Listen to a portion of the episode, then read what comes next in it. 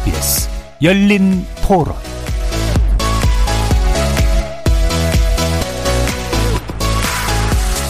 안녕하십니까. KBS 열린 토론 정준희입니다. 이명박 전 대통령이나 박근혜 전 대통령도 어차피 법적으로 어떤 처벌을 받을 일이 있기 때문에 지금 구속된 거지 않습니까? 그런데 전직 대통령이라고 해서 그렇게 사면을 해주고 해버리면 이건 법의 형평성에서도 맞지 않는 것 같고요. 대통령이라고 해서 뭐 특권식으로 해서 사면을 해줘야 된다는 건 좀 공감이 안 돼서 사면을 해야 된다고 생각을 해요. 통합이죠, 뭐 통합. 지금 국민이 너무 나눠져 있어요. 용서하고 해가지고 빨리 통합을 해야 될 것 같아요. 뒤라는 거는 극히 상대적이지 내가 볼 때는 그게 객관성이 없다고 생각이 돼요. 나는 박근혜 대통령이 그렇게 뭐 죄가 크다고 생각하지 않아요. 이명박 씨는 조금 좀 성격이 좀 다른 것 같고. 그게 국민 통합에 도움이 된다고 진짜 믿을지도 모르겠는데 뭐 일단 본인들이 잘못한 거에 대해 사죄가 먼저 돼야 되고 진정한 반성이 있어야지 되니까 사면은 안 되지 않나요? 뭔가를 좀 얻어내려고 자꾸 그런 게 아닌가 싶기도 하고 너무 내가 한쪽 생각만 하는지도 모르겠는데 죄를 지었으니 그거에 대한 죄값은 좀 지금 뭐 얼마나 있다고 사면을 해? 아니 그 죄를 사면한다고 통합이 되겠어요 우리나라가? 의미 의미 자체가 없어 사면의 의미 자체가. 누군 용서는 있을 수 있으니까 여론이 이제 수련이 되지 않겠어요? 그 이후의 문제 것 같아요. 아직 그분들이 그 액션을 안 취하셨기 때문에 지금 사면은 안 되나 그거는 지금은 좀 너무 섣부른 판단인 것 같아요. 거리에서 만나본 시민들의 의견 어떻게 들으셨습니까? 오늘 오전이었죠. 특정범죄 가중처벌법상 뇌물 등의 혐의로 재판에 넘겨진 박근혜 전 대통령에게 징역 20년형이 내려졌습니다. 새누리당 공천 개입 혐의로 이미 징역 2년 판결이 나와 있었기 때문에 이로써 도합 22년의 징역형이 최종 확정된 건데요. 지난해 10월 29일 대법원에 의해 징역 17년 판결을 받고 복역 중인 이명박 전 대통령의 경우와 함께 지금까지 총 4명의 전직 대통령이 중범죄로 실형을 선고받은 상황입니다. 오늘 KBS 열린 토론에서는 이번 판결을 통해 확정된 기존 권력의 과오를 짚어보면서 이런 문제가 다시 발생하지 않도록 하기 위해 우리가 고민해야 할 것들, 더불어 새해 벽두부터 사회적 논란을 야기한 이유로 아마도 앞으로도 한참 부침을 반복할지 모를 사면론의 향배에 대해 법률적으로 그리고 정치적으로 짚어보는 시간 갖겠습니다. KBS 열린 토론은 여러분이 주인공입니다. 문자로 참여하실 분은 9730 누르시고 의견 남겨주십시오. 단문은 50원, 장문은 100원에 정보 이용료가 붙습니다. KBS 모바일 콩, 트위터 계정 KBS 오픈, 그리고 유튜브를 통해서도 무료로 참여하실 수 있습니다. 날카로운 의견과 뜨거운 참여 기다리겠습니다. KBS 열린 토론 지금부터 출발합니다. 살아 있습니다. 토론이 살아 있습니다. 살아있는 토론, KBS 열린 토론. 토론은 라디오가 진짜입니다. 진짜 토론, KBS 열린 토론.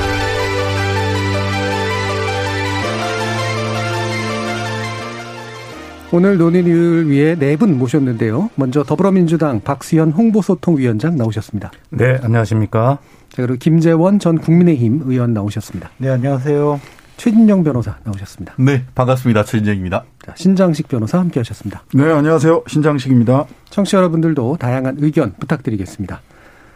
자, 오늘 논의는 제가 약간 순서를 좀 이렇게 좀 잡으면 어떨까 싶습니다. 일단은 이제 확정 판결이 나왔기 때문에 그 확정 판결이라는 법률적 처분에 대해서 우리가 어떤 사회적 평가들을 내려야 되는가라는 부분을 먼저 좀 이렇게 논의를 해보고요. 그리고 그것이 이제 왜 발생했으며 어떻게 좀 이 부분을 재발을 방지하거나 또는 해결해 나가야 되는가라는 부분을 좀 논의하고 사면에 관련된 부분은 사실 찬반으로 또 강력하게 나눠서 논의한다기보다는 그에 관련된 이제 정치적 의미들 그다음에 우리 사회가 또 그것을 화두로 고민해야 될 것이 뭔지 이런 부분이 또 이제 뒤에서 이야기가 되면 좋지 않을까 싶습니다. 아, 일단 어 여기 이제 법률가 그리고 정치가 아까 이제 섞여서 예, 어, 함께 논의될 해 주실 텐데요. 어, 전문 영역들이 또 조금씩은 또 다르시기 때문에 어, 각각이 보시는 어떤 주요 포인트를 위주로 좀 말씀을 주시면 될 것 같습니다.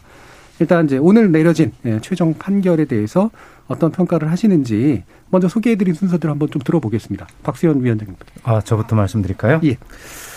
그래서 저는 음, 지난 한 4년여에 걸쳤던 국정농단의 사법적 결론인데 사법적인 어떤 측면보다도 어떤 국가 권력이 잘못 행사됐을 때 어떤 영향을 미치고 그것을 국민이 주권자인 국민의 힘으로 어떻게 정리해 나가는가를 예. 보여주었던 그런 민주주의의 한 드라마 같은 장면이었다 이렇게 생각을 하고요. 촛불에서 시작을 했고 국회가 탄핵을 했고 그리고 오늘 사법 절차를 마무리함으로써 주권자 민주주의라고 하는 소중한 가치를 다시 한번 확인한 그런 역사적인 그런 판결이다라고 네. 그렇게 의미를 부여하고 싶습니다. 네. 민주주의 가치를 주권자에게 확인시켜 준 예, 그런 중요한 판결이다라고 말씀해 주셨네요. 김재현 의원께서는 어떻게 생각하시나요? 뭐 일단 많은 분들이 지금 박수현 의원님 말씀하셨듯이 뭐 주권자의 어떤 힘에 의해서 또 그 촛불 혁명이 일어났다 이렇게 말씀하시지만 그러나 그 과정에서 빚어진 이 사법적 판단 과정은 엄청난 무리와 또 예. 불법적인 요소도 많이 있다고 생각을 합니다. 저 개인적으로는 저도 이른바 국정농단 사건으로 뭐 엄청나게 여러 번 조사도 받고 또 그 중에서 한 건은 또 재판까지 넘어가서 어 1심, 2심, 3심 모두 무죄 판결을 받아본 경험이 있는데요. 그러면서 엄청나게 이게 좀 불합리하게 이건 저 어떤 정치적인 음, 이유에서 시작된 수사와 재판이 결국은 그 합리적인 수준 또는 합법적인 수준을 넘어섰다 이런 생각을 꽤 많이 했었습니다. 또저 예. 스스로도 어, 경험을 했었고요. 이번에 그 박근혜 전 대통령에 대해서 22년형의 징역형에 대해서도 저는 비슷하게 좀 생각하는 부분이 있는데요. 박근혜 대통령이 어느 정도 죄를 지었는지는 제가 뭐 일일이 그 판단할 그런 상황은 아니지만 적어도 22년형이라고 어, 어, 할 정도의 그런 사안인가에 대해서는 생각이 전혀 네. 다릅니다. 특히 최근에 뭐 석방된 우리 어, 어린이 성폭행범으로 어, 12년형을 그 선고받고 복역하고 출소한 이 조두순 씨도 우리가 흔히 조두순 씨가 어떤 뭐 행위를 했는지 전부 알고 있지 않습니까? 근데 12년형 선고를 받은 그런 사안인데 지금 이렇게 전직 대통령이 과연 22년형을 선고받아야 되느냐에 대해서 의구심을 갖게 되고 그렇기 때문에 또 많은 사람들이 뭐 이번에 사면 이야기에 자꾸 그 예. 거론을 하고 오늘 토론까지 이렇게 하게 된 것이 아닌가 생각합니다. 그래서 예. 근본적으로는 판결에 대해서 저는 뭐 합리적이라고 생각하지 않습니다. 예. 그러면 말씀 속에는 뭐 전체를 부정하는 건 아닌데 적어도 무리하거나 과잉한 요소들은 상당 부분 있었다 이렇게 보시는 쪽이신 것 같아요. 저는 제 제가 아는 그 사건 내용이 예. 별로 없기 때문에 예. 구체적으로 그렇지만 이제 제가 무죄를 받은 사건에 어, 그 국정원 특수활동비 그 예, 예. 관련 사건이 있었거든요. 저는 그 수사 기록을 다 그 봤었는데 그 내용도 제가 이해할 수 없는 그런 저 예. 재판이었거든요. 예, 예. 그것이 이제 뇌물죄로 기소했는데 뇌물죄가 무죄 선고가 되었거든요. 그러면서 이제 국고 손실이라고 판결을 했는데 사실 국고 손실이라고 하려면 이게 이제 어, 어느 쪽에서 사용했느냐의 그 예. 장부상의 이동밖에 안 되는 그런 일이기 때문에 그것도 저는 좀 예. 무죄였다고 생각하거든요. 그 많은 예. 여러 가지 사안들에 대해서 일일이 다 볼 수는 없지만 예.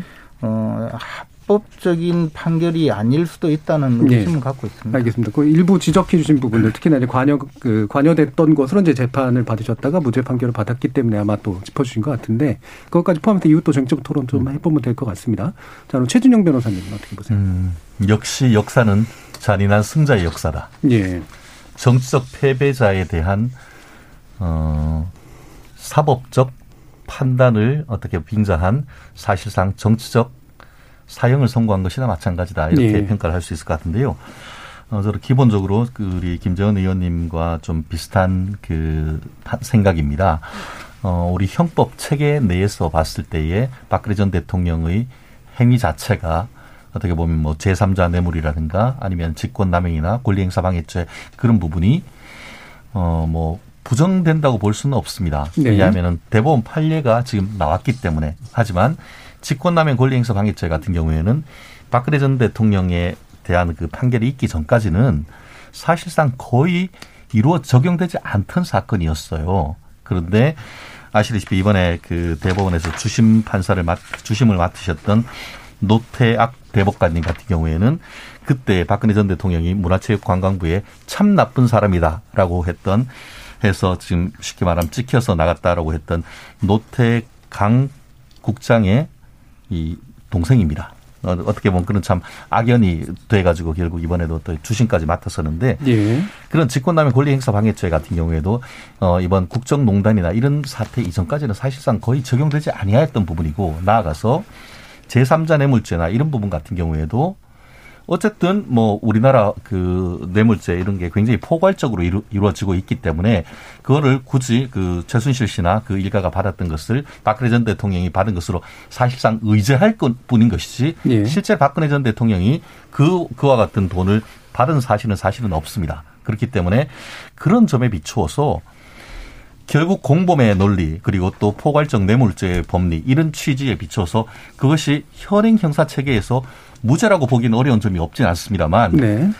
행위 책임 원칙, 결과 책임 원칙 이런 행위 불법과 결과 불법을 전체적으로 봤을 때 과연 박근혜 전 대통령에게 토탈에서 22년형의 실형을 선고한다는 것이 과연 사법 정의 우리가 정의와 형평의 감각에 비추어서 맞는지에 대해서는 굉장히 큰 의문을 가지고 있을 수밖에 없다. 또한 이 부분은 박근혜 전 대통령이 어 뭐 형사 그 탄핵이 된 이후에 기소가 되고 어, 구속이 되고 기소가 되고 했던 그런 일련 절차에 봤을 때는 결국 탄핵이 되어서 정치적으로 사망한 선고에 대해서 실질적으로 사법적인 사망까지도 선고했다. 저는 그렇게 보고 싶습니다. 예. 몇 가지 요소들이 좀 얽혀 있는데요. 일단은 이제 승자에 의한 이제 사법을 빙자한 정치적 판결이었다가 대전제이신 것 같고 그 다음에 어, 실제로 형, 그러니까 뭐 일부 이제 형법적으로 다룰 부분이 있는 건 있지만 어, 특히나 이제 주요 범죄의 어떤 소, 그 소명됐다라고 판단했던 부분에 있어서 형량의 과도함이라는 측면 이 부분을 또 지적을 해 주신 것 그렇죠. 같아요. 근데 이제 아까 그 판사의 개인적 인척 관계에 의해서 판결이 좀 이렇게 이렇게 좀 비틀어진 것이 아니냐라는 뉘앙스를 흘리셨는데 꼭 그런 건 아닙니다. 네. 왜냐하면은 이번에는 그 형량이나 이런 뭐 저는 그 악연을 얘기를 할 뿐인 것이지 그것이 형량이나 이런 데 영향을 미칠 여지가 없습니다. 왜냐하면은 예. 검찰은 이제 유무죄에 대해서 그 항소를 했던 것이고 형량에 대해서는 사실상 뭐 20년 형이 나왔는데 그걸 검사가 누가 음. 합니까? 다만 그와 같은 악연을 전 얘기를 하고 싶었을 뿐인 겁니다. 예, 법률가로서 악연을 얘기하시는 이유가 정확히 뭔지는 잘 모르긴 하겠습니다만, 자 신장식 네. 변호사님 견해도 한번 들어보죠. 두 가지 측면을 말씀, 뭐 의미에 대해서는 다 말씀을 하셨으니까 네. 이두 가지 측면을 하나 말씀드려야겠는데 하나는 이 사건이 지금 대법원에서 재상고심에서 결정이 난 건데요. 이 재상고를 박근혜 전 대통령은 안 했어요. 네. 검사만 재상고를 했습니다. 음. 검사가 그 블랙리스트 사안 중에 직권남용 혐의에 대해 무죄가 선고세 선고된 것에 대해서 아 이거 왜 무죄 선고를 해주냐고 예, 예. 올라갔거든요. 그러니까 말하자면 이 재판을 사법 절차에 의해서 쭉 진행되었던 이 재판을 정치적 재판이다라고 명명한 사람들이 누구냐? 박근혜 전 대통령 본인이고 예. 사법적 권그뭐 출석도 하지도 않, 않았었죠 한동안 출석도 안 하고 예. 이번에도 아니 나 이거 다투지 않겠다. 라고 하면서 스스로 법적으로 이걸 다퉈서 뭘 해보겠다라는 생각을 안 하셨단 말이죠. 네. 근데 그 이유가 정치적 희생양으로 자기를 계속해서 만들기 위한 음. 하나의 전략적 정치적 판단이었다. 즉 재판을 이 재판을 박근혜 국정농단 재판을 정치적인 재판으로 몰아간 사람은 예. 어느 뭐 승자다 누구다 뭐 이렇게 얘기하시면 제가 보기에는 누구보다도 박근혜 전 대통령 본인이 이 재판을 자꾸만 정치적 재판으로 몰아갔다. 정치적 예. 성격 때문에 내가 패자라서 이런 대우를 받는 거다라고 하는 식으로 몰아갔던 거 아니냐라는 생각이 하나 들고요. 예. 두 번째는 사면 이야기를 뭐 조금 있으면 더 하겠습니다마는 사면이 결코 국민 통합에 이바지할 수 없다라는 게 두 분의 말씀과 우리 박수현 위원장, 박수현 홍보소통위원장님 말씀에서 딱 나타났, 네. 나, 타났어요 하나는 이 재판을 어, 헌정 질서를 위반한 헌정 질서를 그 혼란에 빠뜨렸던 사람들을 심판한 재판이다. 예. 국민의 주권을 보여 보여준 것이다라고 얘기를 하시는가 하면 한편으로는 정치적 재판이고 과도하고 예. 비합리적인 부분이 있는 재판이다. 이렇게 이렇게 재판에 대한 평가가 서로 예. 다른데 이게 사면을 한다고 한들 국민 통합이 이루어지겠냐는 거예요. 예. 말하자면 사면이 마치 무슨 승자가 게임에서 승자가 패자를 가서 한번 이렇게 안아주는 이런 정도로 생각을 하시는 것 같아서 음. 사실은 사면이 얘기가 되려면 진실, 사실 관계에 대한 일정한 공통의 인식 네네. 기반이 있어야 네. 사면이 논의가 되고 그래야 통합으로 나갈 수 있는 계기가 되는 건데 지금은 뭐 전에 이재호 전 의원이 아니 뭐 자범입니까? 우리가 왜 용서를 빌어요? 정치적으로 전직 대통령 두 사람을 다 감옥에 넣은 쪽이 용서를 예. 사과하고 용서를 빌어야 사면이 되는 거지라고 얘기하시거든요. 이렇게 인식의 차이가 예. 큰데 사면 얘기를 하는 것이 적절한지 저는 정말 예. 모르겠습니다. 자, 그 부분은 예. 이제 뒤에서 좀 더 논의를 해보도록 예, 예. 하고요. 그럼 방금 말씀 속에서 이제 그게 나왔잖아요. 그러니까 사실관계에 대한 일정한 정도의 공통 지반이 필요하다라고 네. 하는 얘기를 해주셨는데 네.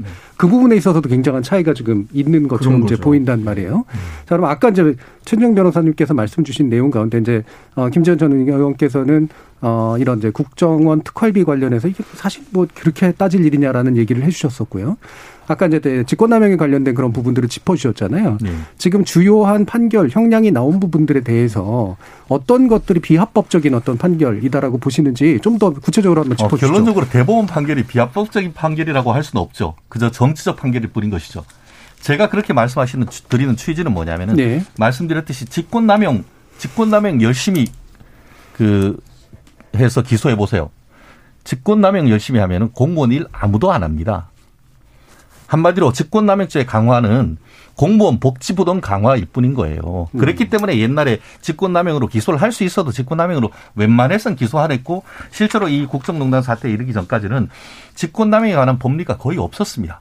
그런데 요즘 최근에 와서 지금 어, 이번 정부에 와서 직권남용 이런 얘기가 나오는 것도 예. 결국 다 얘기하듯이 이번에 있었던 박근혜 전 대통령의 재판 과정에서 직권남용 법리가 사실상 마련되었고 나아가서 지금 제일 중요하다고 하는 한마디로 삼성 팔비 들어가지고 다른 재단에 돈을 기부하겠다. 그게 이른바 제3자 뇌물 수수 네. 이건데 제3자 뇌물 수수 같은 경우에도 공동지감론이니 뭐니 하면서 종래에 비해서는 이번 대법원 판결을 거치면서 굉장히 폭넓게 그 연결이 그 인정이 됐단 말이에요. 네. 그렇다는 점에서 기존의 동일한 잣대로 해서 과연 어, 대법원 판결이 나왔다고 하면은 과연 이와 같은 것이 제3자 뇌물죄라든가 이런 부분이 뇌물죄로 유죄 확정 판결이 날 수 있었을지에 대해서는 상당히 의문점이 없지 않다는 거예요. 그렇기 때문에 사실관계는 저는 뭐 대법관님들 굉장히 탁월하신 분들이기 때문에 그 사실관계가 달라졌다고 보기는 어렵습니다. 네. 그렇지만 물론 그 중에서 일부는 뭐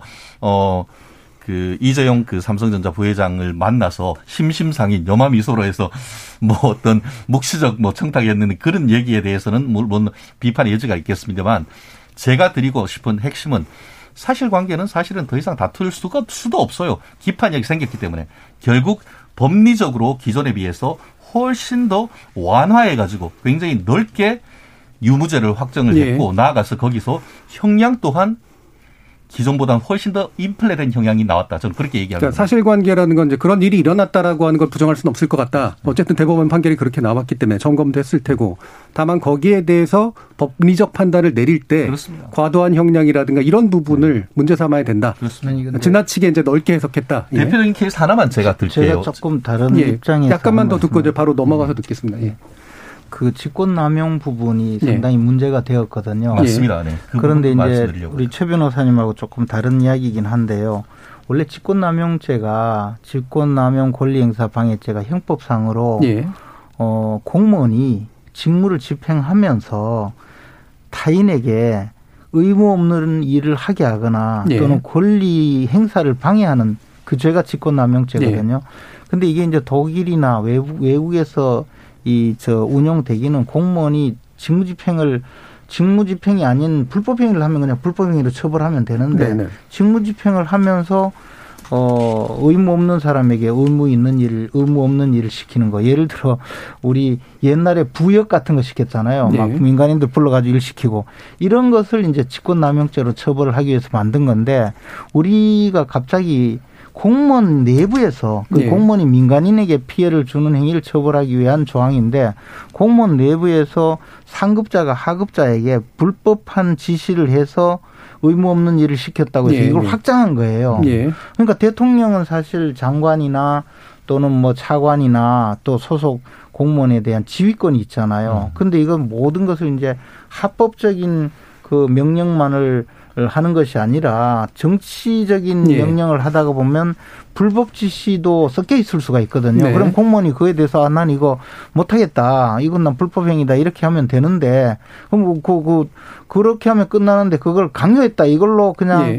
이제 저 그것도 강요도 밑에 사람이 어떻게 저항을 할 수 있느냐. 어쩔 수 없이 그냥 한 거다 해서 이걸 저 개념을 확장한 예, 거예요. 예, 예. 이게 그래서. 예. 과거 헌법재판소에서도 이렇게 공무원 내부의 직무집행 행위에도 확장을 하면 정권이 바뀌면 정적을 처단하는 음, 수단으로 그렇지, 사용될 수 있으니 이렇게 하면 안 된다는 소수 의견도 있었어요. 네. 알겠습니다. 그런데 이것을 이렇게 확장해서 이번에 그 이른바 국정농단이라 해서 마구 수사를 하는 바람에 예.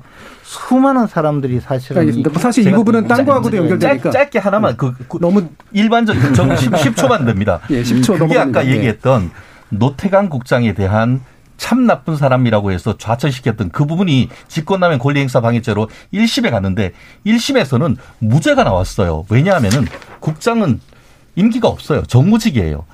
그래서 무죄다라고 그 대통령이 정당한 지시라고 했는데 항소심에서 가서 그 뒤집어졌어요. 예, 유죄라고. 지금 그렇다는 점이 예. 그런 점이 바로 예. 너무 지나치게 골, 이 유죄로 인정했던 예. 경향이 있다는 겁니다. 예. 제가 이제 이쪽 두 분께 시간을 좀 많이 드린 이유가 예. 거기에 대한 현재 판결에 대한 불만을 얘기하시기 때문에 이제 많을 드렸고요. 이분에는 이제 반론을 이제 좀 들어야 될 시간이긴 하거든요. 일단 이제 직권남용에 관련된 얘기를 국가와 민간 또는 시민과의 관계에 대한 법률인데 이거를 공무원 내부 간의 어떤 위계 관계에 대한 걸로 너무 넓게 해석해 버렸다라고 하는 그런 의견에 대해서 어떻게 생각하시는지 한번 들어볼게요. 박수현 의원. 지금 오늘 토론 네 분 하시는 중에 세 분이 변호사시고 예. 저만 혼자 정치인 만주 변호사가 돼가지고 예. 근데 사실 오늘 이 토론의 의미는 어떤 구체적인 형법 조항의 적용 여부에 대해서 예. 따지는 토론이 무슨 의미가 있을까 저는 그런 생각을 합니다. 그러나 어쨌든 그런 좀 억울한 부분이 있다라고 하는 뭐 두 분의 말씀에 대해서 진지하게 이해를 해보려고 열심히 음. 들어봤거든요. 근데 저는 이제 그런 차원에서 뭐 답변을 드리는 것보다는 대통령에 대한 판단입니다. 이것은 결과적으로 대통령이 형법 몇 조 몇 항에 어떤 것이 의무가 됐고 이런 것을 따지는 것이 무슨 의미가 있을까 더구나 오늘 같은 날 이런 생각이 들고요. 네. 대통령은 국민 앞에 무한 책임을 지는 것이고 그 대통령의 그 행위에 대해서 국민이 내리는 판단에 형량이 높고 낮음이 어디 있겠습니까? 저는 그런 생각을 하고 우리 그 대한민국의 정치 현대 정치사를 보면 대체로 정치가 꽉 막혀 있고 뭔가 잘못돼 갈 때 그 정치권이 그것을 해결하지 못하고 해결할 능력과 의지가 없을 때 결과적으로는 국민이 나서서 해결했던 역사가 있거든요. 예. 그것이 소위 4.19 혁명이고 그다음에 저는 60 항쟁이었고 이런 식으로 저는 파악을 합니다. 촛불 혁명이 바로 그런 연장선상에 선상에 있다고 판단해요. 그렇기 때문에 지금 앞에 우리 의원님 변호사님들 말씀하시는 구체적인 형량에 대한 판단보다는 주권자인 국민이 포괄적으로 내린 판단이다라는 것에 오늘 토론의 초점이 예. 맞춰 주어야 되고 그래야 어쨌든 지금 우리 국민이 그렇게 고생했고 또 두 분 대통령도 개인적으로 보면 감옥에 있어서 불명예스로 고생하는 거 아니겠습니까? 이런 것에 대한 역사적 교훈을 우리가 만들어내야 되고 미래로 나아갈 그걸 힘들 후세에게 물려줄 교훈으로 만들려면 어떤 법률 하나하나의 조항의 과다함이나 잘못 적용 등 이런 토론보다는 결과적으로 주권자인 국민이 어떻게 정치가 막혀 있을 때 그 정치를 판단하고 평가하고 해결하는가라고 하는 그런 어떤 의미에서 저는 이 문제를 예. 바라보고 싶다 예. 이런 말씀을 드리고요. 뭐, 예. 구체적으로 어떤 법 조항에 대한 논의는 우리 신장식 변호사님께서 예. 좀 해주시면 될 것 같습니다. 네, 방금 이제 그 위원장님 말씀 주신 것 중에 이제 이게 헌법재판소의 탄핵에 대한 의견 결정은 이제 그와 같은 이제 주권자의 의지가 이제 반영된 것으로서 해석이 충분히 가능한데 이게 또 대법원까지 쭉 길게 끌면서 항고 재항고까지 거치면서 나온 거라 이제 방금 지적해 주신 문제에 대한 또 반론들은 또 듣긴 들어야 될 것 같아요. 신장식 변호사님 이 부분 어떻습니까? 네, 뭐 직권남용죄로 22년 나온 게 아니고요. 공직선거법 위반 도 있었고 직권남용도 일부 있었지만 사실 가장 큰 부분은 뇌물 480억, 433억 기소된 뇌물 예. 총 액수가 433억이에요. 저, 저도 오늘 뭐 재판을 하고 왔습니다만 뭐 한 10억 정도 횡령이나 뇌물 받거나 이렇게 해도 아, 3년을 한 3년만 나왔으면 좋겠다. 뭐 이런 정도거든요. 예. 얼마 전에 삼성물산에서 10억 뇌물 받은 사람이 10억 횡령한 그 삼성물산 직원이 그 실형 4년 받았거든요. 네. 근데 대통령의 지위에 있는 사람이 약 433억의 뇌물을 받거나 제3자가 받도록 했어요. 물론 이 부분도 그 뭐 다툴 부분이 있다고 생각을 하실 수 있겠지만 네. 다툰다고 하더라도 433억에서 뭐 빠지면 얼마나 빠지겠습니까? 이런 측면들을 간과하고 이야기할 수는 없다라는 음. 생각이 하나 들고요. 3년 9개월 동안 참 길게 재판을 다섯 번에 걸쳐서 재판을 한 거잖아요. 1심부터 시작하면 올라갔다 다섯 번 걸쳐서 재판을 한 거라서 저는 뭐 22년 그러면은 22년이 아니라 징역 5년 뭐 내지는 징역 10년 나왔으면 적절하고 합리적입니다라고 얘기들을 하셨을까? 예. 어차피 이것을 정치 이 재판을 정치적 재판이라고 얘기하시는 분들은 징역 1년이 나왔어도 징역 3년이 나왔어도 아마도 이건 정치적 탄압이다라고 평가를 하지 않으셨을까 하는 생각이 듭니다. 어, 예. 관련해서 좀저 저 청취자들에게 몇 가지 좀 말씀을 드리면요. 일단은 좀 부정적으로 이렇게 그, 그 조두순 건과 비교하시는 비교하는 건 부정적이다라는 이제 의견을 주신 분들이 좀 많이 있네요. 그래서 박인환님 같은 경우에는 조두순의 피해는 몇십 몇 명이지만 국가의 대통령이 잘못하면 나라 전체가 망할 수도 있기 때문에 조두순과의 비교는 부적절하다라는 의견 주신 분도 있고요. 어, 마찬가지로 이제 에로님이 조두순과 형량을 비교하는 건 죄의 형태나 미치는 범위가 달라서 부정적인 의견도 주셨습니다. 또 이제 그 응원하는 의견도 주신 분이 있는데요. 김재현 의원님 수고 많으십니다. 중도 보수들이 의원님을 응원하고 있습니다. 파이팅 하신 분들이 있고요. 전반적으로는 이입생님처럼 대한민국에서 말씀 잘한다는 분들 오늘 여기 다 모이셨네요. 토론 잘 듣겠습니다라고 어, 기대감을 또 표시해 주시기도 했습니다. 자 그러면 뭐 아주 법률적으로 깊이 들어가진 않지만 아까 이제 뇌물죄 얘기가 나왔으니까 그 부분에도 혹시 하실 말씀 있으신가요, 최민희 변호사님? 말씀드렸듯이 좀 전에 마치 뭐 그 430억 되는 것을 박근혜 전 대통령이 몽땅 다 받은 것 같은데 실제로 제3자 뇌물 포함해서. 네. 그러니까 예. 잘 포함 잘 보면은 그게 박근혜 전 대통령이 받은 거는 사실은 거의 없어요. 거의 다 SK나 삼성이나 이런 데로 아, SK도 아니죠. 하나, 도 없어요, 사실은. 그거를 재단에 출연하게 했는 그게 뇌물로 받던 거예요. 네. 그리고 어, 삼성에서 이제 말 지원했던 그, 그런 부분 같은 경우에도 과연 그것을 알고 있었느냐, 이런 부분에 대해서 굉장히 많이 다퉜습니다만 왔다 갔다 하다가 결국은 대법원에 가가지고는 그때 삼성에서 지원하는 게 맞다라는 취지로 해서 그 부분에 대해서는 어쨌든 유죄로 했습니다. 그렇지만 그게 박근혜 전 대통령이 실제 피부칩니까? 정유라가 피부칩니까? 최순실이 피부칩니까? 피부치나 다름없다고 하지만 다름없는 것과 피부치는 다른 겁니다. 만약에 그 논리를 연장시킨다고 하면은 전직 대통령, 이른바 홍삼 트리오라고 했던 전, 그, 김, 김대중 전 대통령의 가족들이 받았던 것을 박근혜, 그, 그, 김대중 대통령에게 의율 하는 거나 마찬가지인 것이고, 마치 노건평 그 노무현 전 대통령의 형님이 받은 것을 노무현 대통령한테 받은 것과 경광부에 하는 거나 마찬가지란 말이에요. 물론 그것이 시대적 상황에 따라 다를 수도 있지만 그런 식으로 이제 법을 녹비에 가로할 식으로 너무 지나치게 끌어버리면은 그런 식으로 될 수 있는 그런 위험이 있기 때문에 이번에 정치적인 판단으로서의 어떤 탄핵은 변론으로 형사적으로 이와 같이 제3자 뇌물 법리나 이런 부분을 너무 지나치게 대법원이 확대시켜 놓으면은 예. 그렇게 되면은 사실 앞으로 결국 이와 같은 대법원의 선례가 나중에 정권 다른 정권에도 그대로 적용되는 그런 부분이 있게, 있게 된다고 하면은 예.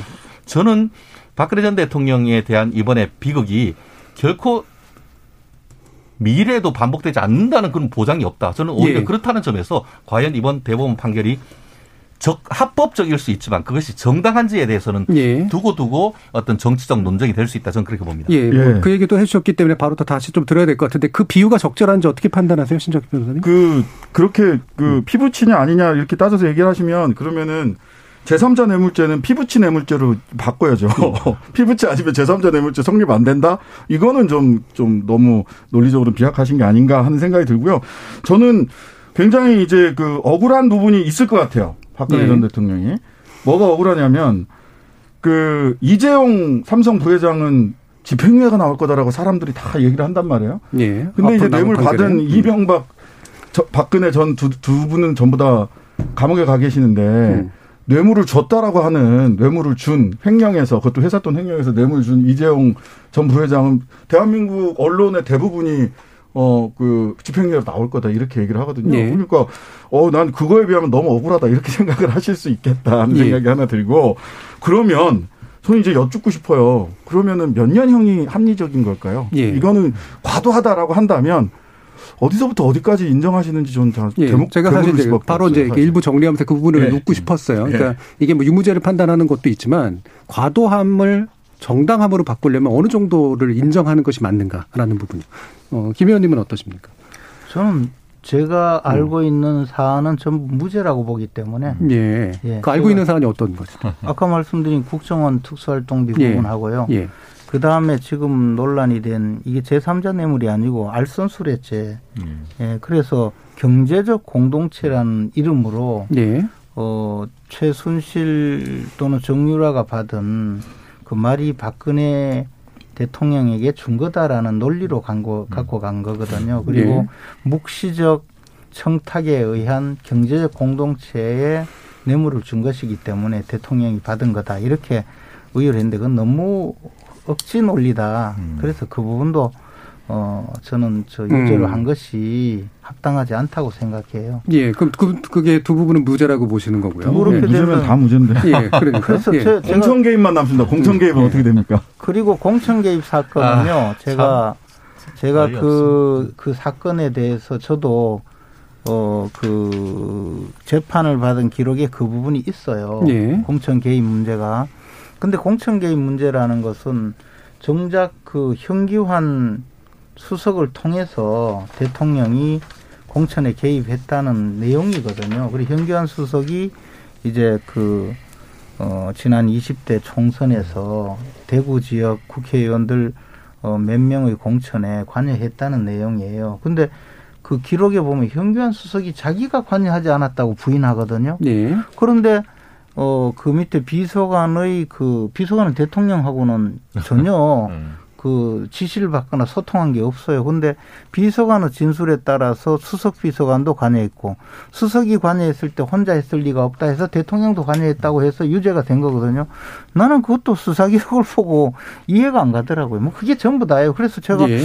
이게 유죄가 이런 식으로 만약에 재판을 전부 다 유죄 판결을 하면 도대체 어느 누구도 재판정에 음. 끌려가면 전부 판결에서 유죄가 되지 않을까 그런 두려움이 많았고 예. 제 스스로도 그 재판을 받았기 때문에 그래서 아 이건 좀 부당하다 그런 예. 생각을 하죠. 지금 김재원 의원님 다 무죄입니다. 예, 견해는 다 무죄고 따라 잘못 가둬진 상태가 됐네요. 예, 최진영 변호사님. 그렇습니다. 결국 말씀드렸듯이 대법원 판결을 우리가 지금 부인할 수는 없습니다. 기판력이 생겼기 때문에 우리가 재심하겠어요? 물론 뭐 한명수 정 총리는 재심한다고 민주당에서 방방 뜨시는 것 같은데 그런 어떤 그 상황이 아니라고 한다고 하면은 이걸 더 다툴 방법은 사실은 없습니다. 그리고 사실 좀 전에 그 신 변호사님은 마치 박근혜 전 대통령도 막 이 사건에 이, 이전 투구하면서 항소 상고했는 것 같은데 절대 그렇지 않습니다. 사실상 이 사건은 1심 선고된 2018년 4월 달로 끝난 겁니다. 1심 판결이 나니까 박근혜 전 대통령은 상고 안 했어요. 변호사들이 상고를 하니까 그 다음 날, 그 이틀 날 항소 취하해 버렸어요. 그러고 그 다음부터 재판에 일체 관여하지 않고 북치고 장구치고 항소 재항고 상소 상고 파기완성 재항고 다 그냥 특검에 있는 거예요. 결국 오늘 판결 선고 나는 것은 그냥 그동안 있었고 그 특검이 북치고 장구치고 했던 것을 대법원이 자 이제 끝냅시다라고 해서 한 챕터를 덮었는 것이 의미 그 이상도 이, 이하도 아닙니다. 그러니까 박근혜 전 대통령 거부한 이유는 이거는 나는 용인 그러니까 받아들일 수 없다라고 판단한 거 아니에요? 결국은 받아들이기 어렵다는 것이고 예. 물론 그 구체적인 계기는 그때 2018년 제가 기억하기에 1심 판결에 이제 그 구속 기간이 끝났는데 예. 왜 석방해 주지 않느냐 그 논리에 대해서 항의 차원에서 더 이상 재판에 나오지 않았던 것 같은데요. 그건 별, 법리적으로 변론으로 한다 하더라도 사실상 이번에 뭐 코로나네 뭐네 해서 구속할 수 있는 사람도 구속 안 하잖아요. 그리고 전직 대통령 같은 경우에 구속 기간이 사실상 만료되면은 석방한다고 해서 거기에 도주 우려가 있겠습니까? 어떤 염려가 있겠습니까? 결국은 그때에 제가 기억하기에 추가적인 기소를 나중에 가만히 있다가 그 전격적인 추가 기소를 계속해서 구속 기간을 연장을 네. 했던 그런 부분이 있기 때문에 그에 대한 항의 취지에서 박근혜 전 대통령이 그 재판에 나오지 않았던 네, 그런 것들이 예. 있고 예. 결론적으로 아까 그럼 형이 얼마냐 말씀드렸듯이 기존의 그 직권남용 권리행사 방해죄의 법리 그리고 기존의 대법원이 가진 제3자 뇌물이라든가 알선 뇌물의 알선 수, 수재죄의 그와 같은 법리를 그대로 같은 잣대로 됐다고 하면은 상당 부분은 제가 생각할 때도 무죄가 나왔을 가능성이 상당히 높다라고 봅니다. 그런데 예. 그런 부분을 그때 많이 했듯이 뭐 묵시적 청탁이네 뭐 그런 관심법에 예. 하는 그런 비판이 있었던 그런 점이 두고 두고 앞으로 그 사법부에 대해서도 비판의 여지가 있고 그런 부분이 정권이 바뀌었을 예, 때에 그 부분 계속 반복된 얘기니까 제가 궁금한 게 헌법재판소 결정은 인정하세요? 헌법재판소 그걸 어떻게 바꿀 수가 있습니까? 그러니까 바꾸지는 못하는 건 당연한 것 같고 네. 정당하지 않다라고 혹시 판단하세요? 네, 그 국회에서 기수, 예. 그 탄핵 소추를 했고 헌법재판소에 판결을 했는 것을 예. 그것을 부인할 수는 없어요. 다만 그거는 역사에서 그 부분을 이제 어그 것이 지나치게 정치적이었다 아니었다 그런 비, 역사적인 어떤 비평의 영역인 예. 것이지 지금 법률가로서 제가 그것을 부인한다는 것은 우리나라 예. 헌법 체계를 부인하는 걸 수밖에 없습니다. 그러니까 뭐 그 판결을 뒤집을 수는 당연히 없는 거니까요. 두 개 다 모두. 근데 다만 다 법리적으로 문제 있고 무죄에 가깝다라는 얘기들을 해주셨기 네. 때문에. 네. 그리고 저는 한 가지 꼭 보, 그 보충하고 싶은 거는 그때 그 당시에 탄핵할 때 그 워낙 그 촛불 집회네 뭐네 하면서 이 헌법재판소에 대한 압박이 엄청난 그 상태였습니다.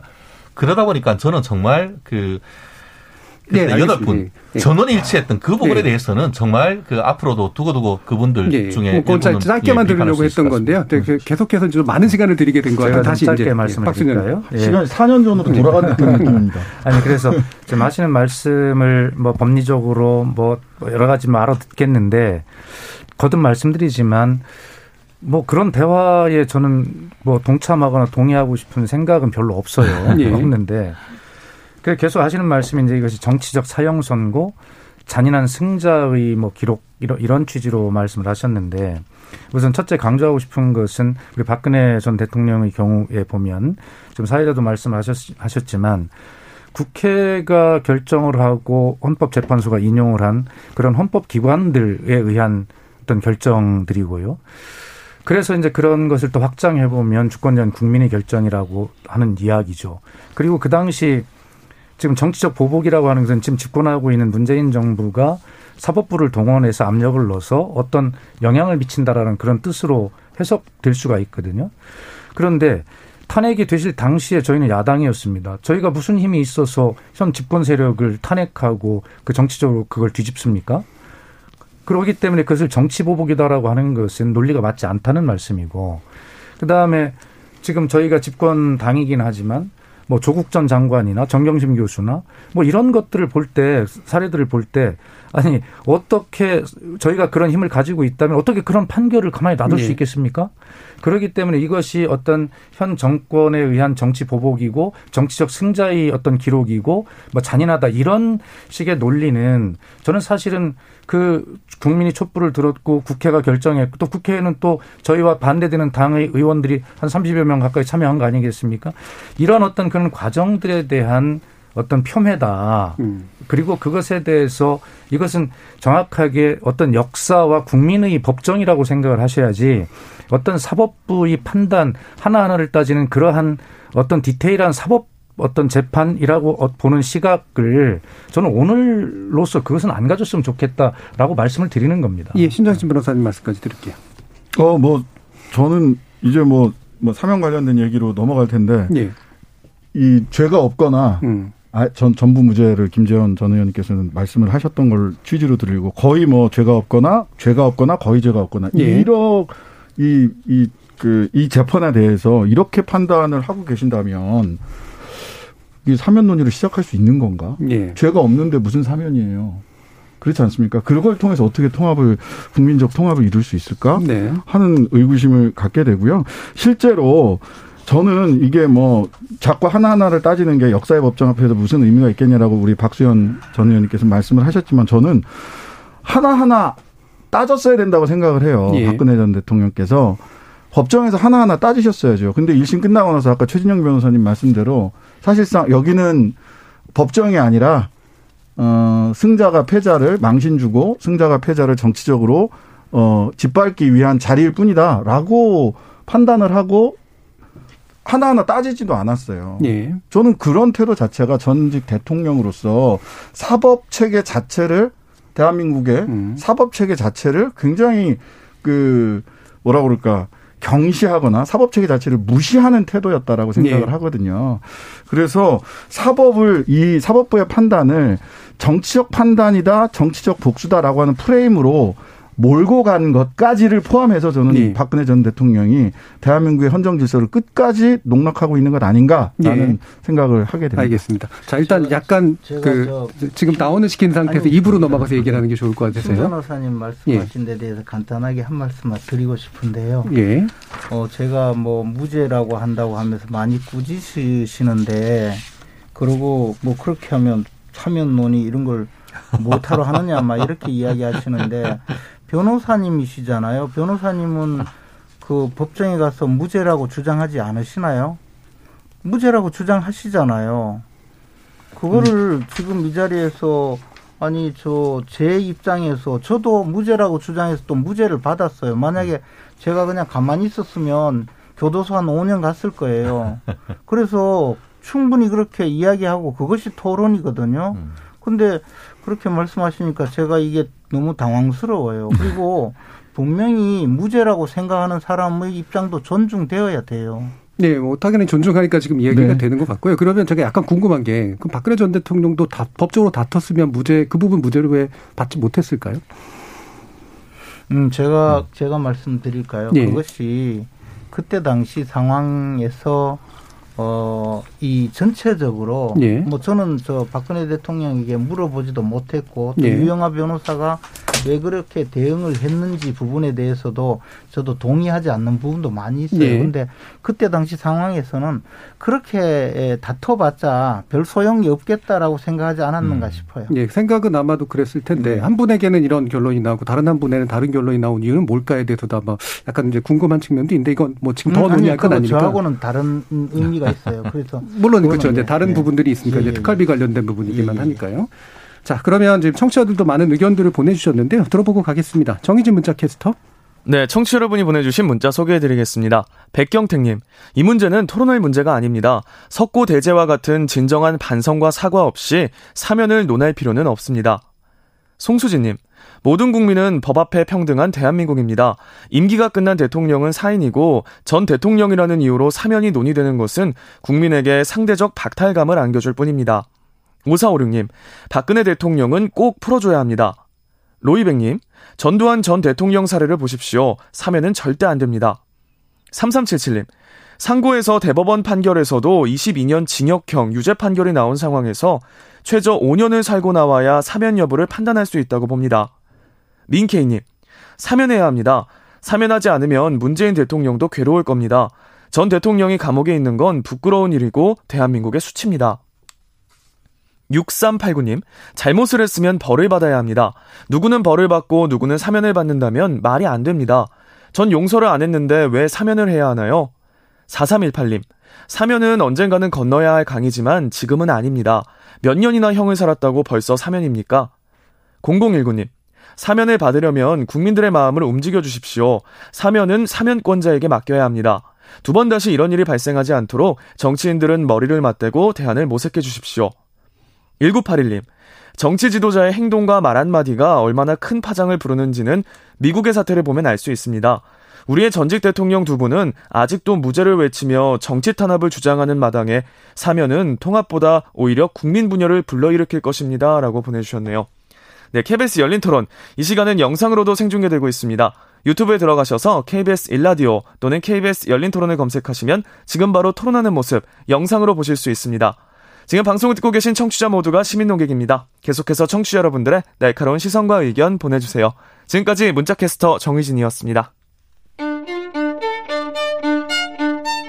토론이 세상을 바꿀 수는 없습니다. 하지만 토론 없이 바꿀 수 있는 세상은 어디에도 없습니다.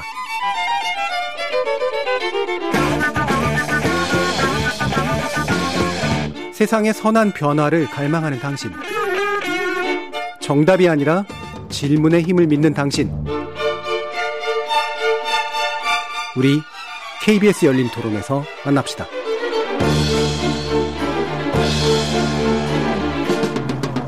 KBS 열린 토론 오늘은 김재원 전 국민의힘 의원, 더불어민주당 박수현 홍보소통위원장, 최진영 변호사, 신장식 변호사 이렇게 네 분과 함께 하고 있습니다. 자, 사면 관련된 논의, 그 다음에 이 문제가 이제 재발되지 않으면서 어떻게 제도적으로 좀 보완해야 되는가라는 문제까지도 함께 이제 논의를 하려고 하는데요. 어, 일단은 신장식 변호사님부터 이제 다시 거꾸로 해서 이제 여쭙도록 하겠습니다. 네. 어, 이 국면을 어떻게 보세요? 사면이라고 하는 말 자체가 나오게 되고 있는 이 국면. 순서가 바뀌었다. 네. 예. 그 사면이라고 얘기를 사면이라고 쓰고 아까도 보니까 서로 달리 읽는 거예요. 예. 사면이라고 쓰고 원래 죄가 없는 사람 빨리 감옥에서 나와야 된다라고 예. 읽는 분들이 계시는 거고 음. 사면이라고 쓰고 이게 지금 사면 논의를 뭐 여권이나 이런 쪽에서 나오는 됐을 때 사면 이퀄 통합이다라고 음. 오해하시는 분이 계시는 거예요. 예. 저는 사면 이전에 뭘 사면할 거냐 그러면 여기에 대한 공통의 인식 지반이 있어야 된다고 생각을 해요. 사실 네.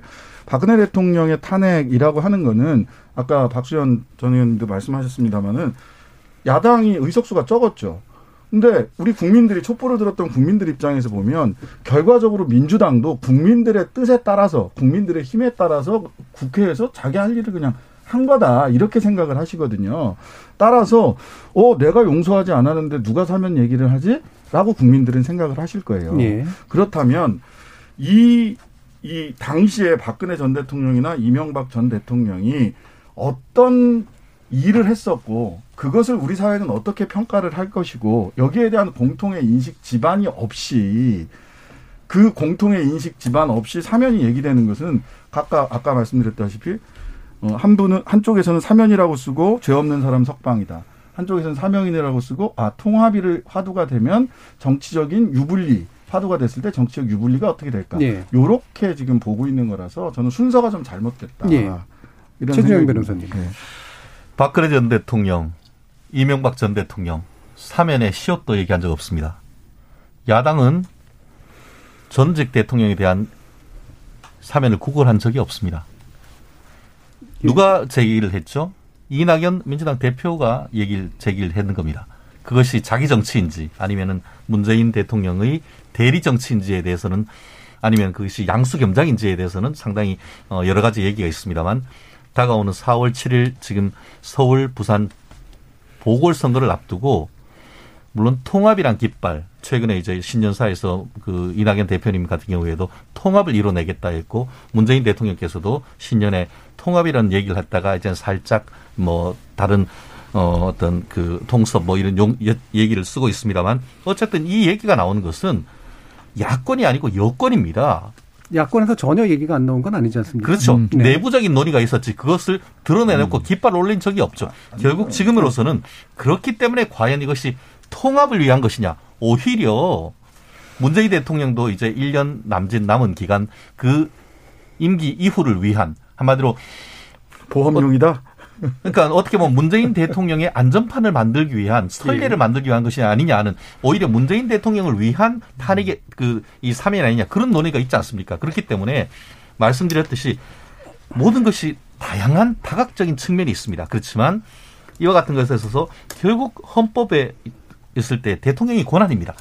설왕설래 하지만 결국 대통령이 결단해야 될 부분이고 저는 그런 점에서 박수현 지금 청와대 전 대변인께서 앞에 계십니다만 얼마 전에 하신 그 말씀 대통령의 시간이 죄송한데 최 변호사님 가면 공이 너무 오래 가요. 예, 죄송합니다. 약간 좀 짧게 짧게 좀 쳐주시면 예, 굉장히 높으시네요. 예, 뭐 예. 결론적으로 예. 지금은 지금까지는 사법부의 시간이었다고 하면은 예. 이제는 대통령의 시간이다. 예. 정치의 시간이다. 이렇게 봅니다. 예, 알겠습니다. 일단 이제 한 번씩 또 듣고 이제 또 논의를 하려고 하는 거기 때문에 예, 박수현 위원장. 예, 저는 기본적으로 뭐 사면이라고 하는 문제는 이낙연 대표가 새 벽두에 이 말을 꺼낸 건 맞고 그러나 오늘 내일부터는 이낙연 대표가 말을 하지 않았어도 누군가는 반드시 음. 이야기를 할, 할 문제였기 때문에 누가 먼저 꺼냈는가 하는 것은 뭐 중요하다고 생각하지 않습니다. 아마 이 문제는 대통령의 고유 권한이기 때문에 대통령께 맡겨드리는 것이 좋겠다는 생각, 기본적인 생각이고요. 예. 그동안에 그 짧은 며칠이지만 많은 논란과 토론을 대통령께서도 잘 알고 계시리라 생각을 합니다. 그러나 뭐 제가 그냥 개인적 입장으로 꼭 이 문제에 드리고 싶은 말씀은 뭐냐면 과거에는 사면이라고 하는 것이 국격, 아까 뭐 청취자 의견도 나왔습니다만 수치, 예. 뭐 이런 것들이 어떤 인용이 되던 시대가 있었어요. 그러나 지금은 국격과 국민적 수치, 국가적 수치라는 그 용어가 공정과 형평이라는 말로 대체된 완전히 시대가 변한 세상입니다. 예. 그리고 문재인 대통령도 고심하지 않으실 수 없는 것이 아까 말씀드렸지만 촛불 시민에 의해서 만들어진 민주주의 회복 정부라고 저는 문재인 정부를 예. 생각하기 때문에 그러기 때문에 국민의 공감이 정말 섬세하게 반영이 되는 그러한 대통령의 사면권 행사여야 된다는 예. 이견이 없으리라고 생각을 해요. 이 시점에서 저는 넬슨 만델라의 사례를 한번 생각을 해보는데 그 당시 흑인들은 백인에 대한 용서 없는 처벌을 원했어요. 예. 그리고 백원 백인들은 조건 없는 사면을 요구했습니다. 그럴 때 넬슨 만델라가 진실과 화해 위원회를 만들어서 원칙을 정했죠. 우선 정말 진상 규명에 협조해야 되고 당사자 반성이 있어야 되고 책임자 처벌이 있어야 되고 그 위에서 용서와 화해가 이루어져야 된다는 예. 전례가 있지 않습니까? 예, 예. 아마 이번 이 사태를 우리가 접하면서 대통령께서 어떤 결정을 하시든 안 하시든 저는 이렇게 넬슨 만델라가 제시했던 새로운 용서와 화해에 이르는 이런 길이 분열이 아니라 정말 사회적 합의로 우리도 좀 멋지게 한번 네. 이런 합의의 길로 나아가는 그런 과정이었으면 좋겠다. 이렇게 큰 아픔을 치르면서 우리가 결과적으로 얻어야 될 우리 국민적 자산이 예. 있어야 될 것 아니겠습니까? 저는 그런 생각을 한번 해보고 예. 있습니다. 그러니까 사면이라는 그 대통령의 고유의 권한이 발이 작동이 되는 게 과거에는 그게 이제 어 뭐 약간의 뭐말 그러니까 그대로 화해 용서를 그대로 직결되는 경향이 있었지만 지금 또 아닌 형평성의 문제를 불러일으키기 뭐 때문에 뭐 공정과 형평성 이런 예. 것이죠. 그게 이제 사회적 분위기하고 밀접하게 연결된 채로 행사될 수밖에 없다. 당연히 그렇습니다. 예. 이런 말씀이세요? 예. 자, 그럼 김재원 의원님 말씀 들어보죠. 이게 사면이라는 것이 법원에서 판결이 난 그 사안을 대통령이 뭐 가명을 해준다거나 예. 뭐저 그 판결 선고의 효력을 상실시키는 행위거든요. 네. 엄밀하게 말하자면 상권 분립은 음. 법원의 권한인데 그것을 이제 대통령이 수정을 해버리는 거잖아요. 그렇죠. 예, 대단히 특권이죠. 그렇죠. 네. 그런 그러면 이것이 근본적으로는 법원의 판결이 잘못되었다든가 음. 또는 법원의 판결이 과도하다든가 뭐 이럴 때 대통령이 수, 저 수정해 주라는 거고 또는 더 나아가서 법원 판결대로 하는 것이 꼭 필요하지 않다고 생각할 때도 사면을 음. 광범하게 해왔거든요. 네, 통치행위로서 뭐 예. 통치행위가 아니가 아니라 그 대통령 그냥 권한 행사로 일반적으로 볼 수가 있죠. 통치행위하고 개념은 좀 다른데 네. 어찌 됐든 어, 작년의 경우에도 수천 명 사면했어요. 대통령이 그 전에도 사면했고 다만 이것이 전직 대통령이니까 오히려 주목을 받아요. 그럼 예를 들어서 제가 어, 계속 이야기했지만 저는 최소한 박근혜 전 대통령이든 이명박 전 대통령이든 뭐 이게 22년 또는 뭐 30년 가량 선고받을 죄냐에 대해서 근본적으로 회의가 있어요. 예. 그렇기 때문에 지금 저만큼 교도소 있었던 것도 저는 충분히 죄값을 치렀다라고 생각하는 입장이에요. 그러니까 예. 빨리 사면하자는 게 기본 생각이에요. 음. 그리고 저는 물론 더, 음. 더 재판이 잘못되었다고 생각하는 주의니까 예. 또 그렇고요. 근데 우리가 어, 거기에 무슨 뭐 사과를 해야 된다 이렇게 이야기할 때 작년에 사면 대상자들 보면 이광재 의원 이미 사면을 받고 나와서 그저저 선거판에 나와서 국회의원을 하고 있잖아요. 복권 아닙니까? 예, 복권도 그렇죠. 사면 종류 중에 예, 하나인데 넓게 넓게 예, 해석한 거죠. 예. 그리고 아니 그것도 뭐 마찬가지예요. 네, 사면법에 있는 거니까. 예. 거기다가 뭐 광노현 전 교육감 또는 뭐 한상균 저 민주노총 위원장 이런 분이 그런 분이 언제 저 뭐 제가 잘못했습니까 했습 예, 그런 안 했거든요. 우리가 뭐 음주운전자들 많이 사면할 때 그분들한테 반성문 받고 사면해 주시는 게 아니단 말이에요. 이게 대통령으로서 필요하기 때문에 사면하는 거거든요. 네. 저는 그래서 이 부분도 대통령께서 통치 과정에 필요하다고 판단하면 사면을 하는 것이지 그것을 어 마치 어 아직까지 저 그 반성도 못 하고 아직 죄값도 덜 치렀으니까 사면 못 하겠다 하는 그런 차원의 대상은 아니라고 봐요. 그리고 예. 이, 이 사면을 할 거냐 말 거냐는 대통령께서 결정하시는 거라고 봐요. 필요하면 하고 예. 필요 없으면 그냥 두시고 그렇죠. 뭐. 예. 정치적 판단이니까요, 그렇죠. 그런 네. 부분에 있어서 자 그러면 정치적 판단하고 연관되게 아까 박수현 위원장도 지, 적해 주신 부분이긴 합니다만 제가 여론조사 구체적인 수치는 말씀드리지 않겠습니다. 하나하나 또 이렇게 네. 조건을 말씀드려야 되기 때문에 근데 약간 흥미로운 건 물론 기관마다 다른 수치기라서 이걸 하나로 보기는 어려운데 어, 사면에 대한 찬반에 대한 어떤 비율에 비해서 보면 국민 통합에 기여할 것이냐 아니냐에 대한 비율이 좀 차이가 나타나요. 음. 예를 들면 사면에 찬성하는 것과 반대하는 쪽 비들이 만약에 약간 비등비등하게 나왔다고 한다면 사면의 결과로 국민 통합에 기여할 것이다라고 보는 쪽과 보지 않는 쪽은 보지 않는 쪽의 비율이 훨씬 더 높게 나타나는 이런 음. 현상들이 있거든요. 이 얘기는 뭐냐면 사면에 대한 어, 입장과는 무관하게 사면이 불러일으킬 정치적 후과에 대해서는 다른 견해들을 가지고 있더라라고 하는 그런. 말이죠. 이 부분이 아까 맥락하고 좀 같은 것 같은데 신민아 선생님 어떻게 네, 보세요? 네, 그 말하자면 그 공, 공통의 사실 인식을 할수 네. 있느냐 이것이 저는 사면의 출발선이다라고 네. 그 말씀 아까 남아공 그쪽 얘기에서 보면 그때 헌재 재판관이 했던 얘기가 그런 거예요. 말하자면 각각 보면 백인들은 우리는 흑인들의 어, 유색 인종들의 공격에 대해서 대응하기 위하다. 우리 스스로를 방어하기 위해서 아파르테이트 정책을 썼던 거다라고 얘기를 하는가 하면 유색 인종들은 이건 명백한 인종 차별이다. 서로 다른 사회 그 예. 현실에 대한 인식이 있었던 거죠. 근데 이거를 소위 아까 말씀하신 그 방식으로 고, 고백하고 그리고 내가 책임을 통감하고 이러면 개인적으로 거기서 무슨 뭐 용서를 빌고 이런 거를 요구하지 않았어요. 네. 사실을 있는 그대로 얘기를 했다. 그러다가 보니까 이제 갈라졌던 두 백인과 흑인으로 이렇게 갈라져 있던 유색인과 백인으로 갈라져 있던 여기가 이 각각의 서로 다른 사실 인식이 네. 하나로 모아져가는 과정. 이 한 6년, 8년에 걸쳐서 이루어졌다는 거죠. 네. 그러다 보니까 나, 그 남아공이 이제 하나의 국가로 네. 존재할 수 있었는데 실은 그러한 사실 인정의 과정들이 제대로 저는 뭐 사과하리라고 각자 자기 신념과 소신이 있는데 네. 뭐 용서하고 사과하고 저는 이런 과정이 아니라 공통의 역사 인식을 가질 수 있느냐의 문제인데 예. 그것 없이 사면했을 때 나타난 가장 큰 그 잘못된 사례로 우리가 들 수 있는 게 전두환 씨잖아요. 예. 전두환 씨 같은 경우 사면했어요. 어떤 정치적 필요 그 당시에 통합에 기여 기여했을 수 있어요. 당시에는 그 사면 당시에는 하지만 시간이 지나면서 보니까 아직도 여전히 전두환 씨는 뭐 그 뭐야 헬기 사격 없었고 예. 그다음에 헬기 사격 있었다고 얘기하는 조비오 신부 같은 분은 뭐 거의 뭐 미친 사람 취급을 하는 이런 얘기를 하는 해서 결국 사자 명예훼손 사자 명예훼손으로 되지 않습니까? 그래서 이 전두환 씨에 대한 사면이 당시에는 정치적 효과가 있었을 수 있겠으나 긴 역사에서 사실에 대한 인정 없이 정치적 고려에 따른 사면이 우리 그 후손들이나 우리 예. 역사에서 긍정적인 방향으로 작용했는가 예, 예. 굉장히 부정적 답변을 할 수밖에 김재현 의원님 말씀 드립니다. 그뭐 전두환 대통령 15년 동안 교도소 저, 복역하고 나왔으면 지금하고 달리 아, 잘못했다 그러고 그래 했겠, 했을까요? 아니, 사과는 할 필요 없다고 봐요. 그러니까 저는 이제 그렇게 지금 접근하는 것 자체가 예.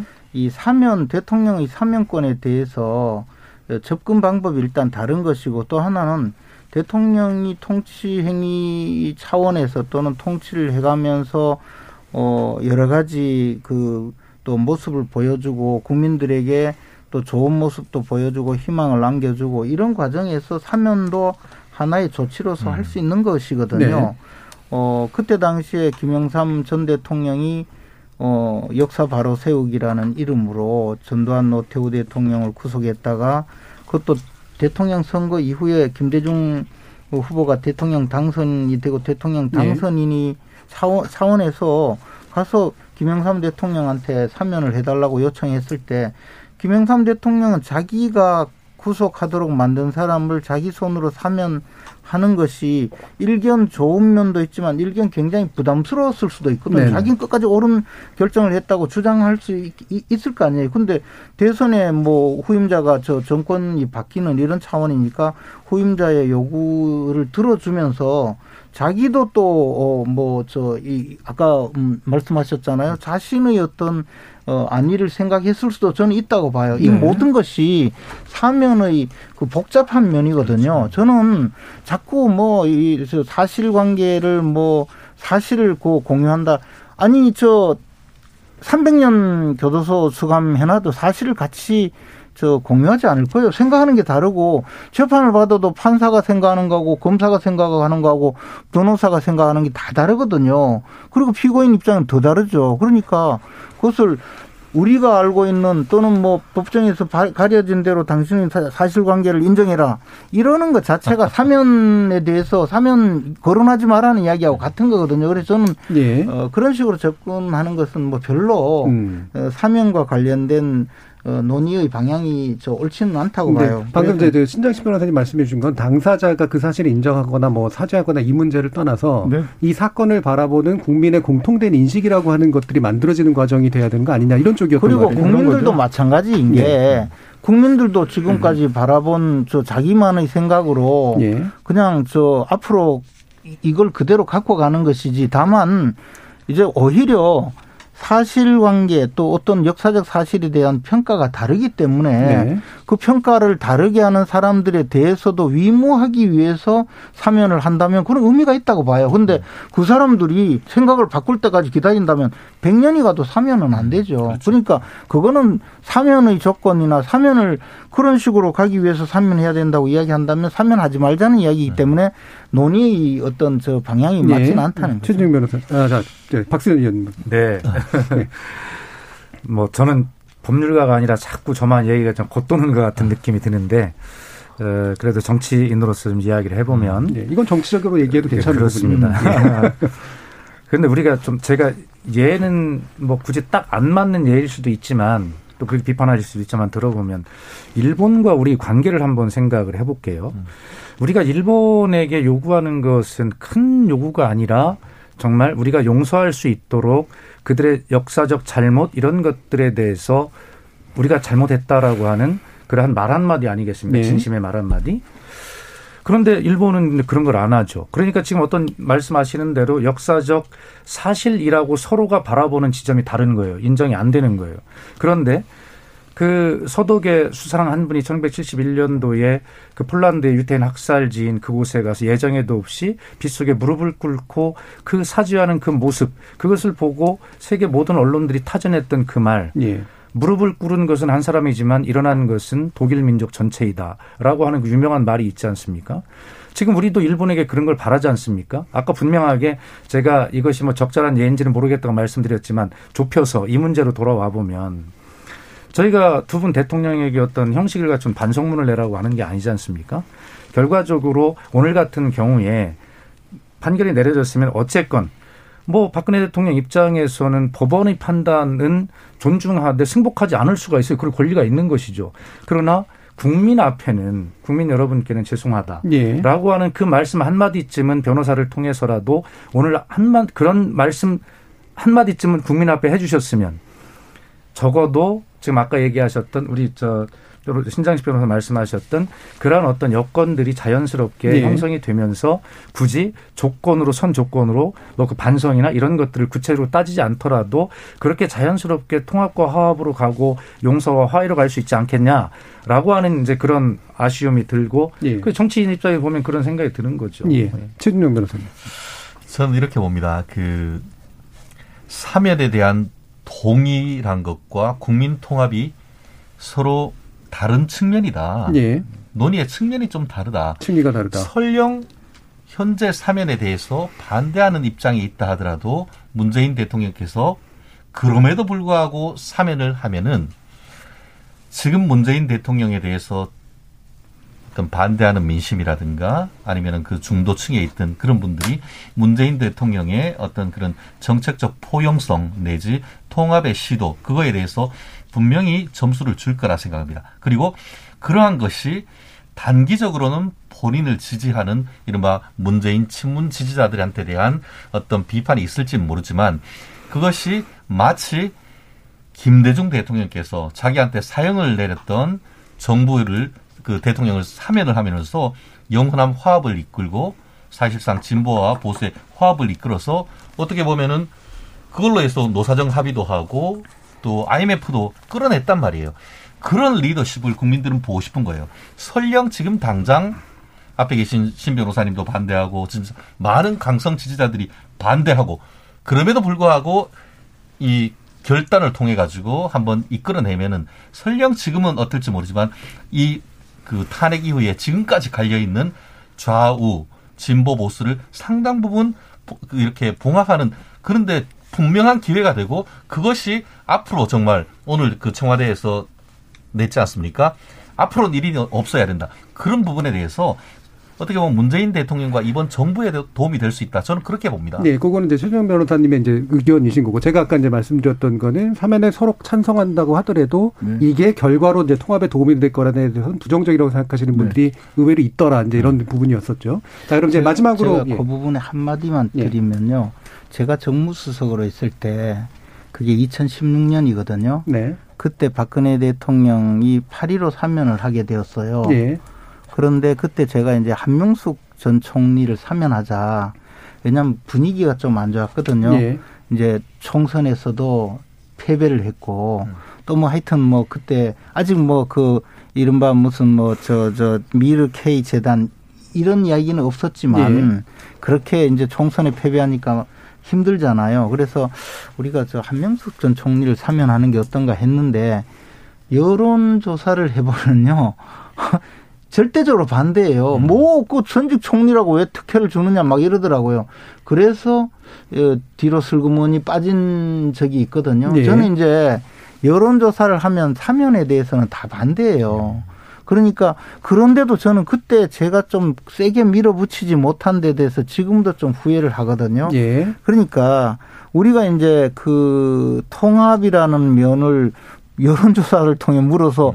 누구 누구 전직 대통령 사면 하면 국민 통합에 도움됩니까? 그러면 도움되기는 뭐가 도움되고 이런 여론이 나올 수밖에 없는 네. 구조예요. 이게 사면이라는 것 자체가 네. 워낙 특권적인 혜택이기 때문에 그러나 그러나 그렇더라도 도움이 된다고 판단하는 것이 저의 생각이었거든요. 예, 그때 예. 당시에 정무적인 판단이 예. 저는 어 문재인 대통령께서 사면을 거론할 때 고려할 때도 어, 전직 대통령에 대한 사면을 고려할 때도 그런 점을 네. 좀 고려를 하시는 것이 때로는 여론과 봐요. 어긋나게도 가야 된다는 아니 그 여론이라는 것이 예. 여론이라는 예, 것이 정확하지 않을 수가 있어요. 예, 여론조사와 예. 달리 음. 그런 의미를 왜냐하면 지금 시간이 다 돼서요. 박수현 의원 다시 정치적으로 이제 한번 한 말씀 들어야 될 것 같아요. 1분 정도. 아 그렇습니까? 예. 오늘 뭐저 귀한 말씀도 잘 들었습니다만 음. 뭐 제, 저는 잘 솔직히 이해가 안 가요 법률가가 아니기 때문에 다시 한번 말씀드리지만 오늘의 판단은 그 사법적 법정이 아니라 국민의 역사적 법정이다라고 하는 그런 생각을 우리 모두가 가질 때 어떤 통합과 또 역사의 한 단계 발전 전진 우리가 아팠던 것만큼 그런 것이 이루어질 거라고 생각하고 우리 두 분 변호사님께서도 어, 법률가로서 이해가 잘 안 되는 부분이 있다 하더라도 이 시대에 함께 참여했던 그런 어떤 책임으로 이 문제를 함께 바라봤으면 좋겠다라고 하는 생각이 듭니다. 예. 어, 법률, 나머지 한 또 법률가로서 또 다른 이해를 가지고 계신 분들이 있어서 말씀을 듣고 싶긴 합니다만, 예, 시간이 다 돼가지고요. 네. 한 10초만 말, 말씀하실래요? 아, 저는 이 사면에 접근하면서 음. 그 저도 이제 극우 유튜버들이나 예. 이렇게 보니까 문재인 대통령 보험용이다 이렇게 예. 얘기를 하는 거는 결과적으로는 정치를 복수국으로 예. 계속 생각하는 거라서 음. 이런 식의 접근으로 사면에 접근하는 거는 통합에 전혀 도움이 안 될 거다 어, 이런 말씀 드립니다. 예. 예. 자 그럼 오늘 토론 이 정도로 마무리하겠습니다. 함께해 주신 최진영 변호사, 신장식 변호사 그리고 김재현 전 국민의힘 의원, 더불어민주당 박수현 홍보소통위원장 네 분 모두 수고하셨습니다. 감사합니다. 네, 고맙습니다. 감사합니다. 자, 국민 토감이라는 언표를 두고 그 가치나 필요성을 대놓고 부정하는 정치는 아마 보기 어려울 겁니다. 흔히 통합의 반대말로 연상되는 분열을 무책임하게 조장하는 것으로 비치기 십상인 까닭이죠. 하지만 가만히 생각해 보면 민주주의는 기본적으로 서로 다른 의견을 전제로 합니다. 때문에 엄연히 있을 수밖에 없는 차이를 인정하고 건전하게 드러내기보다 동일성이라는 말로 뭉치거나 억누르는 건 오히려 전체주의에 가깝죠. 결국 통합이라는 말에 만약 민주적 가치를 부여할 수 있다면 부정적 과거에 대한 엄정한 평가를 통해 실존하는 차이를 극복해갈 실마리를 찾아가는 과정에 그 해답이 있지 않을까 합니다. 지금까지 KBS 열린 토론 정준이었습니다.